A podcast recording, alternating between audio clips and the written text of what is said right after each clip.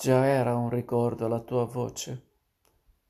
Sorridi ancora quel mattino sul fiume. Ci fu un volo di passeri. L'acqua ebbe il colore dei tuoi occhi. Già era la tua presenza una memoria, e lo stesso avvincigliata. Fioriva il capelvenere. Non muore mai, lo sapevi come convolvoli ai muri di via San Leonardo, lastricata di baci. Sorridi ancora le tue labbra, odoravano di capelvenere e di tilio.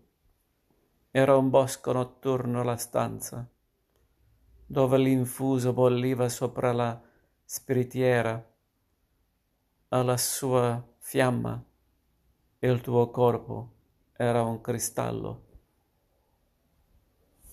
Già era il tempo che la tua ombra mi visitava nel sonno.